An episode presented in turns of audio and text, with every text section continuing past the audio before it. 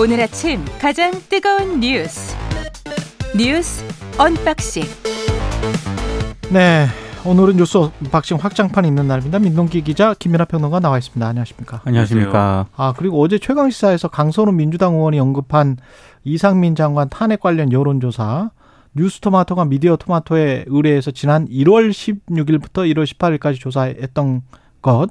아, 응답자의 53.5% 절반 이상 이상민 장관 탄핵 추진에 찬성 38.1%는 반대. 자세한 내용은 중앙선거 여론조사 심의 홈페이지를 참조하시면 됩니다. 예. 그리고 결혼 많이 하면 좋겠네요. 네. 부모로부터 돈을 받을 수 있다. 근데 증여세를 각각의 아, 양가로부터 받으면 이제 3억까지 되는 거예요? 네. 예, 신혼부부는? 정부가 어제 이제 2023년 세법 개정안을 확정을 했거든요. 예. 결혼할 때 양가 부모로부터 3억까지 증여를 받아도 세금 안 내도 됩니다. 예. 조금 더 구체적으로 좀 살펴보면 내년부터 이제 부모에게 증여받은 재산에 1억을 공제하는 혼인 증여 재산 공제가 생기거든요. 예. 그러니까 지금은 이 증여세법상 세금을 물, 물지 않고 자녀에게 증여할 수 있는 금액 한도가 5천만 원인데 결혼할 때는 1억을 추가로 증여도 세금 안 낸다는 그런 얘기입니다. 그러니까 이전에 부모로부터 만약에 증여받은 게 없다면 결혼할 때 최고 1억 5천만 원을 세금 없이 증여받을 수 있다는 그런 얘기고요. 신혼부부가 말씀하신 것처럼 양가 부모로부터 각각 증여를 받게 되면 총 3억까지는 세금을 안 내도 된다는 그런 얘기입니다. 지금은 만약에 3억을 증여를 받게 되면 증여세 2천만 원이 부과가 되거든요.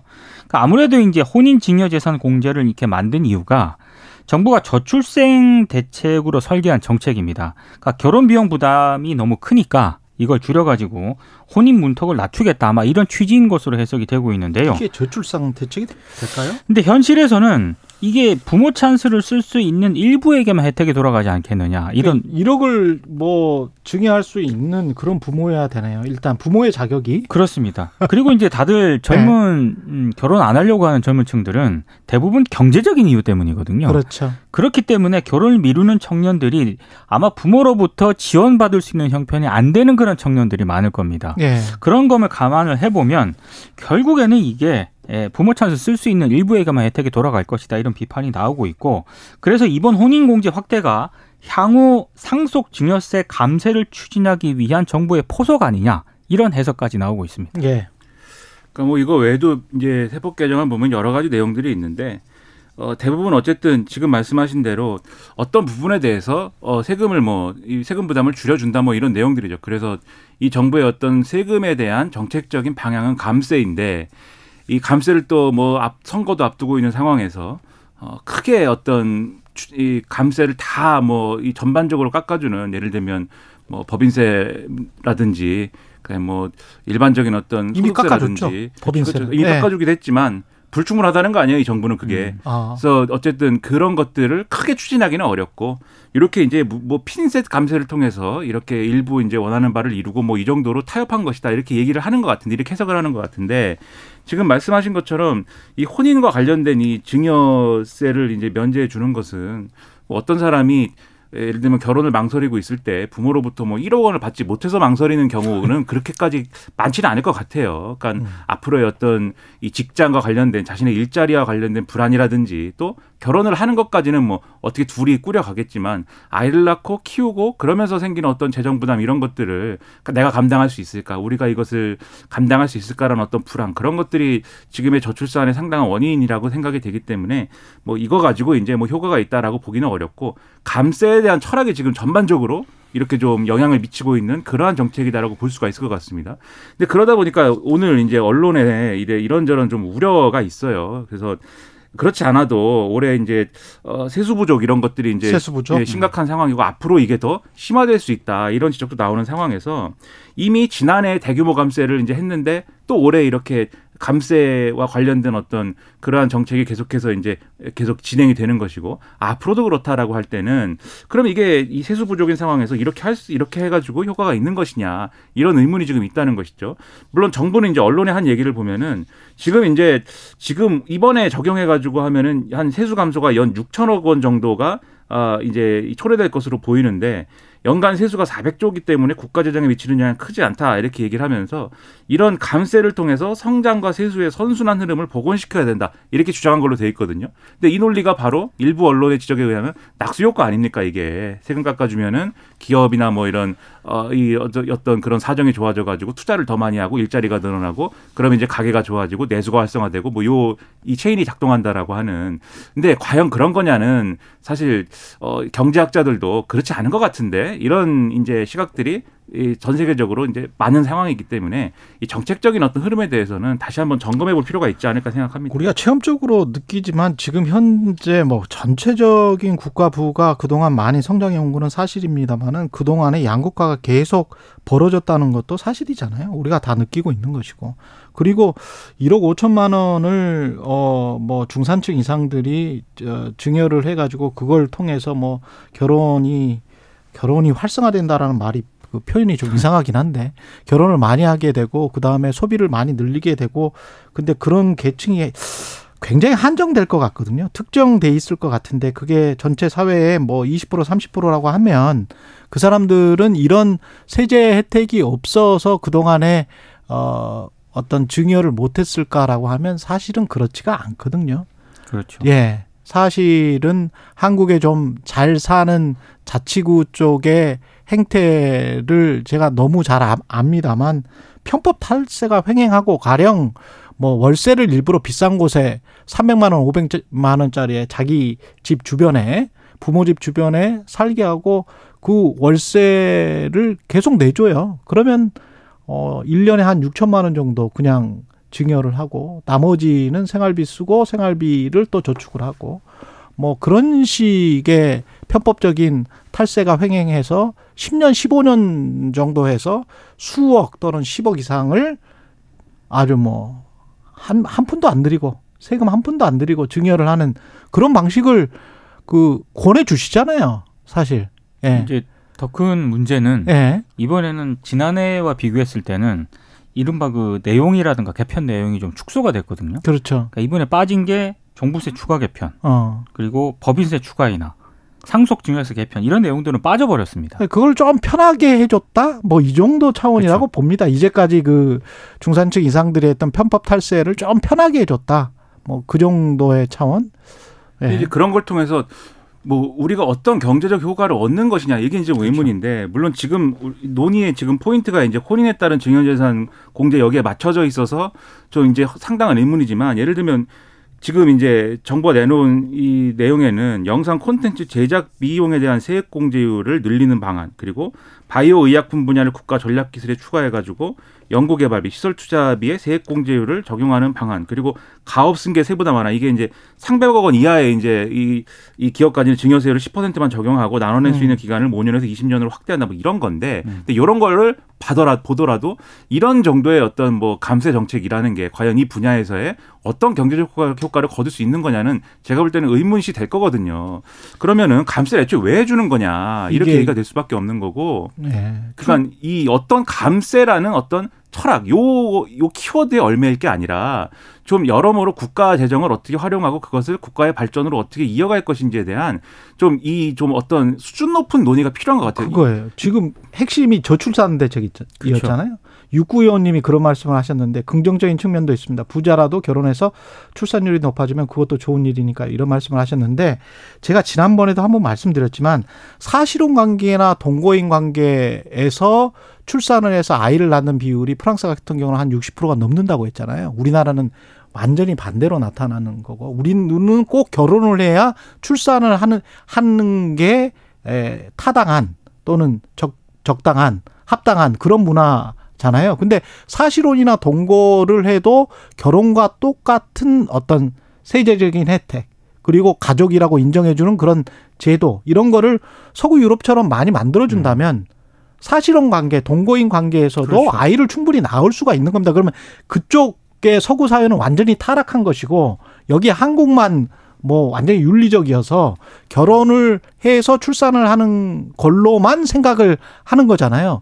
전혀 그렇지가 않거든요. 다른 나라는 사실혼이나 동거인 관계에서 출산을 많이 하고 그걸 또 세제적으로 그리고 법률적으로 완전히 지원을 많이 해줘요. 그게 출산 대책이 되어야 되지 않을까요? 어떤 특정 계층에 대해서 이렇게 핀셋해서 안 그래도 지금 편법 탈세하는데 또 뭐 더 쉽게 해준다는 게 그게 다양한 글쎄요. 가족 형태를 예 다른 외국 선진국들은 이제 정부가 제도적으로 인정을 해주잖아요. 제도적으로 인정을 해준다는 게 방금 말씀하신 것처럼 뭐 지원도 해주고 세금이라든가 이런 거 각종 혜택을 받게 해주는데 거의 똑같이 해줍니다. 우리 한국은 예. 아직은 그렇게까지는 안 되는 음. 거죠. 그러니까 가족 형태라든가 문화적인 코드도 뭐 있겠지만 그러니까 경제적인 부분을 얘기하자면 앞서 말씀드린 것처럼 이 경제적인 어떤 부담 때문에 안 하는 거잖아요. 결혼이든 출산이든 기본적으로는. 그래서 사회 안전망을 강화한다든지 이런 어떤 경제적인 부담을 줄여주는 게 필요한데 예를 들면 그걸 위한 이 우리 어떤 국가 운영의 어떤 방식은 어떻게 돼야 되는가.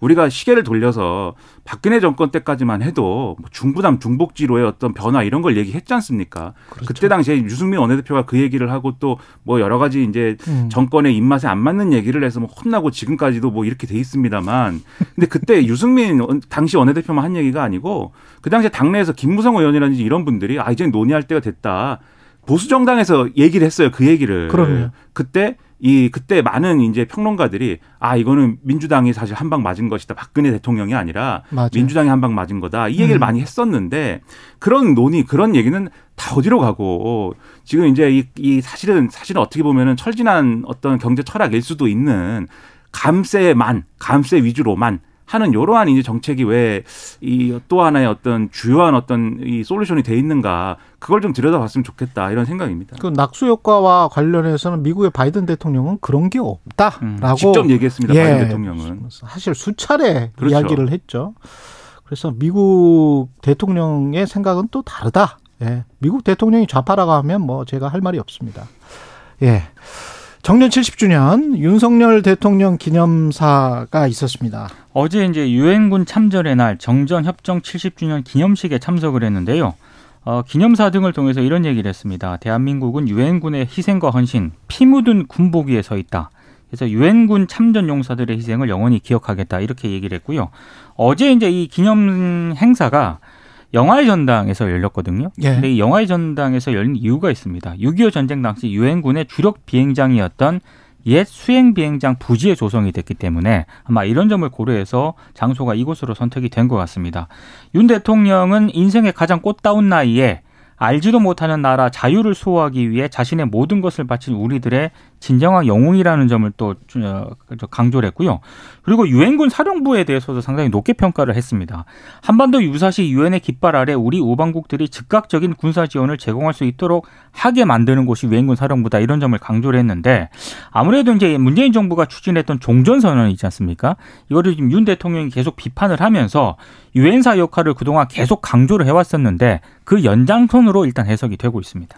저는 뭐 이제 우리나라를 지키기 위해서 이제 외국에서까지 오- 와서 이렇게 같이 어, 군사적인 어떤 그러한 그럼요. 도움을 줬던 노병들이 같이 얘기를 하고 이렇게 우리가 그것에 대해서 감사를 표하는 것은 너무나도 당연한 일이고 예. 그분들에 대한 예우라고 생각을 합니다. 이 사진을 음. 보니까 그 당시 이제 미군 그리고 영국군 두 이제 어, 이 노병들이 그 특히 미군 영국군의 경우에는 빨간색 코트 이른바 뭐 red coat라고 하는 거 있지 않습니까? 그 정복을 입고 이제 와서 이제 이런 우리의 예우를 받았는데 이런 것도 참 좋은 모습이라고 생각하는데 저는 이런 것을 기리는 것도 기리는 것이지만 그러면 앞으로 어떻게 하겠느냐, 앞으로 어떻게 해야 되느냐 이 부분에 대해서 정부의 고민이 더 깊어져야 되고 더 많은 얘기를 할 수 있어야 된다고 봅니다. 그러니까 이런 이제 지금 정전 협정 70주년에 대한 어떤 기념사도 이 과거에 일어났던 일들에 대해서 이제 참 이런 것들이 있다. 정말 우리는 기억할 것이다. 당연히 이 얘기를 해야죠, 지도자는. 하지만 그런데 이제 70년이 지났다라고 하는 점에 있어서는 앞으로의 그럼 70년은 어떻게 해야 되는가. 지금처럼 이제 일종의 강경 일변도와 군사적 대립 구도만 계속해서 키워가는 그러한 어떤 이 정전 협정 체계인가 아니면 이것을 좀 더 평화를 추구할 수 있는 방식으로 어떻게 바꿔나가겠다고 하는 어떤 비전의 실현이 돼야 되는가 그것에 대해서 한 번 더 생각해보고 좀 더 전향적인 메시지가 있었으면 좋겠다 이런 생각을 했습니다. 그리고 북한이 야간 열병식을 개최를 했습니다. 그쪽은 뭐 승전 기념일이라고 그들은 스스로 부르고 있죠. 네. 예. 근데 한 가지 좀 주목해야 될 게 북한과 러시아, 중국이 상당히 결속을 강화하는 듯한 모습을 보이고 있다는 점인데요. 어제 중국 공산당 정부 대표단하고 러시아 군사 대표단이 전승절 경축 대공연을 같이 관람을 했거든요. 김정은 위원장하고 네. 같이. 그러니까 북한이 전승절 기념식에 외국 대표단을 초청한 게 10년 만입니다. 그러니까 최근에 어떤 이 한반도 정세를 감안한 것으로 일단 해석이 되고 있고요. 다만 좀 특징적인 게 어, 노동신문의 보도인데 어제 관련된 내용을 여섯 개 면에 걸쳐서 어, 보도를 했는데 아, 한 네개 면을요 러시아 군사 대표단 관련 소식으로 채웠고 중국 당정 대표단 소식은 두 개 면에 실렸거든요. 어. 상당히 러시아 쪽에 비중을 두는 듯한 그런 모습인데 이게 왜냐하면 러시아는 지금 우크라이나하고 전쟁 중이지 그렇죠. 않습니까? 근데 러시아 국방장관이 어제 북한의 평양을 방문을 했습니다. 그래서 또 어, 세르게이 쇼이구 러시아 국방장관에게 또 김정은 위원장이 핵 미사일과 같은 신형 무기들을 선보였고요. 이 부분에 대해서 미국이 상당히 민감하게 방응을 하고 있거든요. 어. 그러니까 상당히 지금 아까 김민호 평론가도 얘기를 했습니다만 이게 지금 정전 70주년인데 어, 최근에 진행되는 이 한반도 상황은 상당히 좀 위기. 국면이 예. 좀 가중이 되는 것 같습니다. 그러니까 우리가 상황을 지나치게 안이하게 보고 있다라는 생각이 드는 게 왜냐하면 제가 이제 몇 차례 이제 방송이라든가 이런 데 나와서 인터뷰라는 전문가라든가 또는 이제 이 관의 관계자, 그러니까 정부 측 인사 들의 이제 얘기를 여러 번 이제 좀 봤는데 예를 들면 우리가 이제 한미일에 너무 이제 밀착하고 그것을 어떤 당연히 한미일이 협력을 해야 되겠지만 거기에 밀착하고 그것만이 어떤 이, 이 상황을 해결할 수 있는 어떤 무- 어떤 방식인 것처럼 주장을 하면 북중러가 당연히 이렇게 가까워지고 거기에 어떤 군사적인 연대가 생기고 이러면 상당히 골치 아파진다라는 얘기를 많은 사람들이 하고 있지만 그 일부 이제 전문가 정부 관계자들이 그건 좀 기우다라는 얘기를 한 적이 있어요. 왜냐하면 중국과 북한은 어쨌든 이해관계가 있기 때문에 서로 뭉치는 것이 굉장히 뭐 용이하고 지금도 그러고 있지만 러시아는 좀 다르다. 그렇게까지 할 수 없다라는 취지의 주장하는 거 제가 들었거든요. 근데 바로 지금 러시아 국방부 장관이 북한에 가버리지 않습니까? 그리고 여기에는 당연히 계속 뭐 여러 여러 또 전문가들이 얘기하고 있지만 지금 민 기자님 말씀하셨지만 우크라이나 전과 관련된 무기라든가 이런 협력 체계가 가동이 된다는 걸 지금 시사하고 있는 거 아닙니까? 이게 이 좋은 일이 아니지 않습니까? 누가 봐도 그리고 우리 남북 관계를 기준으로 봐도 그렇고 전 세계적인 어떠한 그런 상황을 봐도 그렇고 이거는 평화에 기여하는 방식이 전혀 아니지 않습니까? 그래서 이런 방식으로 지금 군사적인 연대를 구축하고 있는 이 나라들도 문제지만 이 나라들이 1차적으로 문제지만 북한이든 러시아든 왜 이렇게 합니까? 그것도 문제지만 이 상황을 어쨌든 풀어야 풀어야 되겠는데 풀지 않고 이 상황을 갈등 상황으로 유지 하는 것만 어떤 방법인 그러한 어떤 딜레마로부터는 우리가 빠져나와야 되는 것이 아니냐 이런 지적도 귀담아 들어야 되지 않을까 생각합니다. 예, 여기까지 날씨 교통 정보 듣고 뉴스 언박싱 다시 이어가겠습니다. 네, 뉴스 언박싱 확장판 이어가겠습니다. 민동기 기자, 김민하 시사평론가 함께하고 있습니다. 어제 그 양평 고속도로 관련해서 어, 민주당이 국정조사 요구서를 제출했군요. 네, 예. 그 국회 본회의에 보고가 됐는데요. 국정조사 요구서는 재적 의원 4분의 1 이상이 요구하면 제출을 할 수가 있습니다. 민주당이 일단 국정조사 대상으로 명시한 내용은 이렇습니다. 아, 대통령경의 노선 변경 인지 및 개입 여부 등 종점 변경 경위 그리고 예비 타당성 조사 통과 이후에 신규 노선 변경 과정에서 제기되는 재반 절차에 대한 의혹 규명, 대통령 처가를 포함한 특혜 의혹 관련 인물들의 토지 취득 경위 뭐 이런 것들을 이제 국정조사 대상으로 명시를 했는데요. 정의당 같은 경우에도 일단 힘을 보태고 있습니다. 국회 산하 노선조사위원회를 설치하자 이렇게 지금 요구를 하고 있고 특히 이제 김건희 여사 일가의 강상면 일대 토지 백지 신탁에 준하는 수준의 처분까지 요구를 하고 있는 그런 상황인데요. 근데 국정조사가 그대로 진행이 될지는 좀 미지수입니다. 이게 왜냐하면 조사를 진행할 특별위원회를 꾸리려면은요. 국회의장하고 교섭단체 대표들과의 협의가 필요하거든요.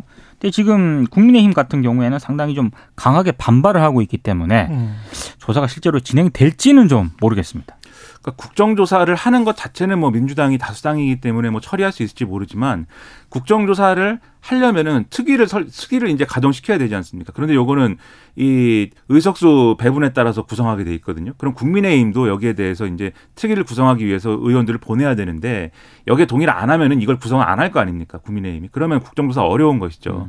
그래서 국민의힘이 반대하면 실시하기는 어려운 것인데 저는 국민의힘이 국정조사라는 걸 하면은 정쟁이고 상임위에서 이 논의 를 하면은 정쟁이 아니다라는 식으로 접근하는 것은 제가 볼 땐 유권자들이 그 왜 그렇지 이렇게 의문을 가질 것 같아요. 그러니까 지금 국민의힘 주장은 그런 거거든요. 상임위에서 그냥 회의를 해가지고 충분히 논의할 수 있고 심지어 상임위에 그 지금 이제 담당했다고는 용역회사 관계자들도 부르겠다고 했는데 민주당은 뭐 못 믿겠다면서 지금 거부하는 거 아니냐. 그러면서 왜 국정조사 얘기하냐. 국정조사 얘기하는 거는 정쟁 유발이다. 이렇게 가는데 그 상임위에서 논의하는 것도 어떻게 보면 정쟁이죠. 그게 뭐 똑같은 기준으로 얘기를 하면은 그게 아니라 좀 더 이제 어떤 좀더 완전히 뭐 정쟁이 근데 워낙 나쁜 의미로만 해석이 돼서 그렇지 정치인들이 싸움을 벌이는 거잖아요. 정치 자체가 정쟁입니다. 현안을 그렇죠. 가지고 싸움을 벌이는 건데 이것에 무엇이든 어떤 전, 제- 정쟁이든 간에 핵심은 진실이 밝혀지는 거죠. 그렇죠. 진실이 밝혀진 게 아닌 것 같은데요. 이거 그 같은 경우는. 좋은 정쟁을 예. 해야지 맨날 나쁜 정쟁을 하니까 이제 문제인 건데 예. 아무튼 좀 더 강제력이 있는 그렇다고 수사 수준의 강제력을 발휘할 수 없는 것이지만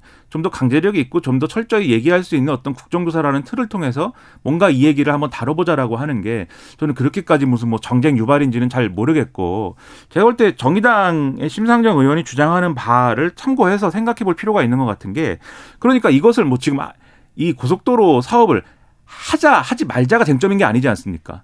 그게 아니라 왜 이게 바뀌었느냐 계획이 그렇죠. 음. 그 부분이 해소가 되면 그리고 이 계획이 바뀐 배경이 특히 아니냐. 근데 요것만 해소가 그렇죠. 되면 고속도로 사업을 하자라는 거잖아요. 그거에 대해서는 그렇죠. 여야가 다 동의하는 거 아닙니까? 예. 그러면 이게 결국은 뭐 이래저래 해서 해소가 안 되더라도 그 특혜일 수 있다라는 지- 지점을 제거를 하면은 이 고속도로 사업에 대해서 반대하기가 어려운 거 아닙니까? 그 양서면이든 강산면이든 하면 될 거 아니에요. 그렇죠. 예. 그 특혜일 수 있다라는 이 어떤 지점을 제거하는 거는 심상정 의원이 주장하는 대로 이, 이 김건희 여사 일가의 소유의 토지를 이 백지 신탁에 준하는 수준의 처분을 얘기를 하고 있는데 그런 정도의 어떤 뭔가의 조건을 걸면 되는 것이지 않습니까? 그리고 거기에 나아가서 어제 한겨레 등의 보도를 보면은 전국적으로 김건희 여사 일가가 소유한 땅들이 여기 말고도 여기저기 있다는 거지 예. 않습니까? 그러면 그런 데서 예를 들면 개발 사업이나 이런 게 진행될 때 그때마다 이런 논란이 불거지는 거잖아요. 그렇죠. 그때마다 이렇게 할 것이냐 그게 아니라 사전적으로 그러한 위험을 제거를 하고 여기에 대해서 어떻게 대응 어떻게 대응 또는 어떤 처분을 하겠다라는 것들을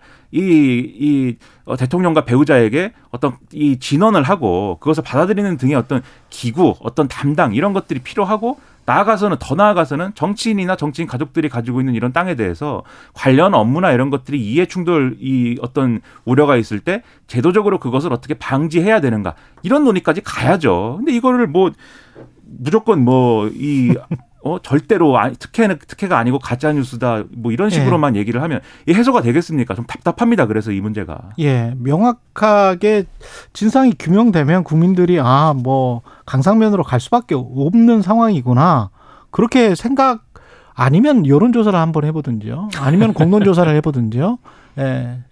그러면 알 것 같은데. 그리고 계속 양평 국민들만 이야기를 하는데 그러면은 지방 도로를 만드는 사업이죠. 이건 고속도로잖아요. 그렇죠. 국책 사업 국책 사업이잖아요. 국책 사업. 2조 원 가까이 드는데 계속 양평 국민들이 뭐 2만 명 정도가 더 혜택을 받고 그게 설득력 있을까요?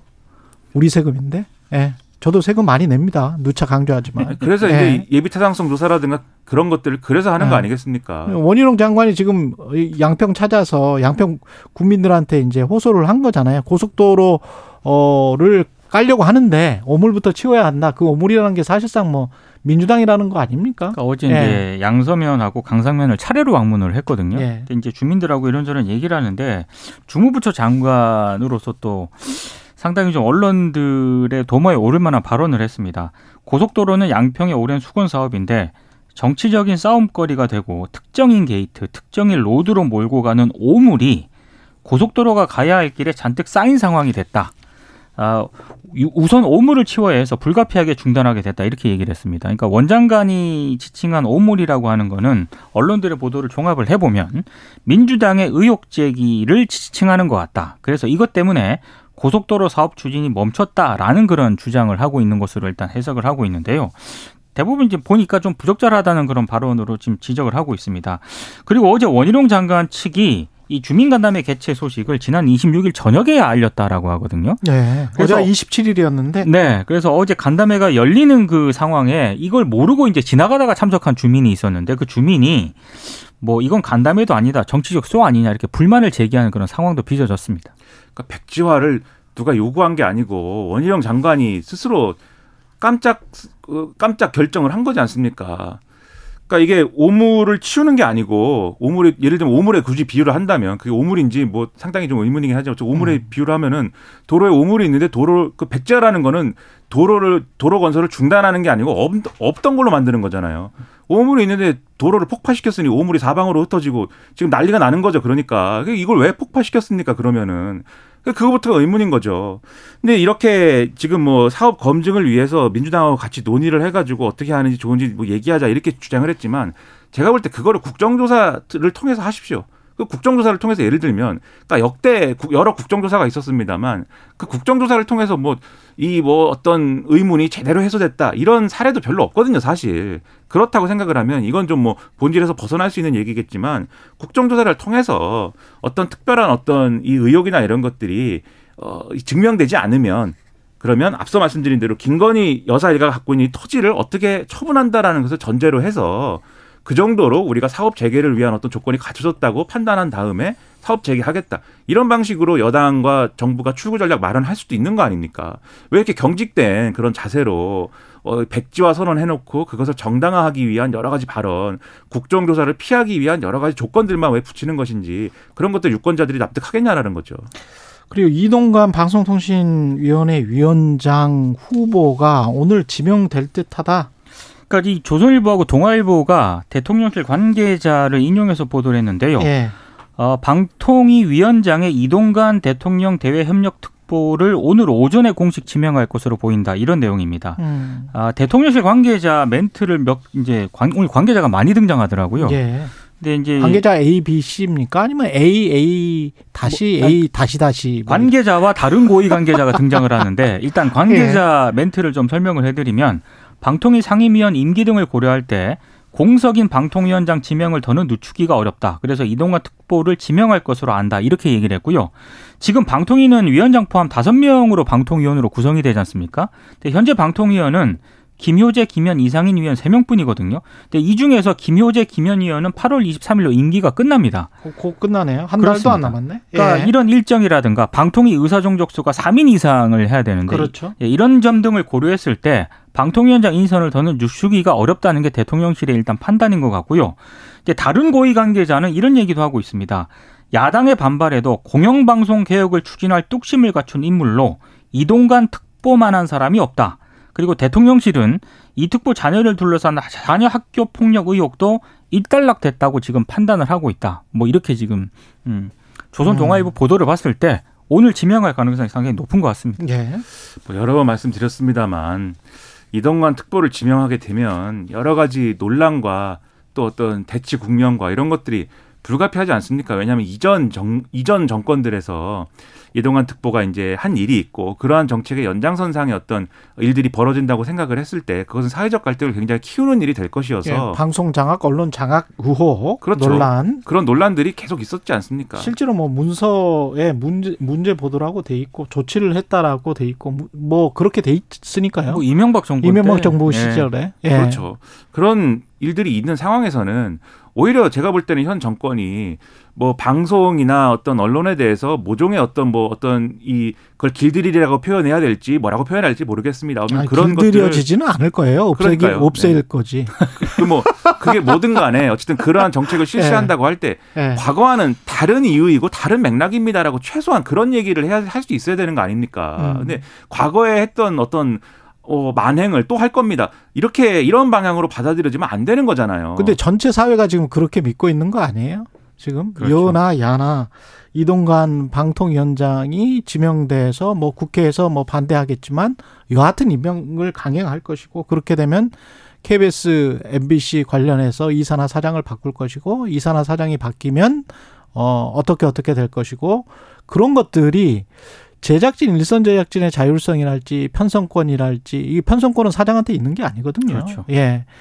이 편성 본부장 따로 있지 않습니까? 사장도 편성에는 개입할 수가 없습니다. 예. 그런 것 때문에 이정현 어, 전 홍보수석 같은 경우도 방송법 위반으로 그렇게 됐었던 것이고 그리고 뭐 언론 자유랄지 아주 뭐 어, 우리가 헌법에서 보장하고 있는 언론, 언론 자유랄지 이런 것들이 당연히 뭉개질 것이다라고 지금 대부분의 사람들이 그렇게 여론이 조성돼 있는 것 자체가 한국 언론 자유의 수준이 그 정도다.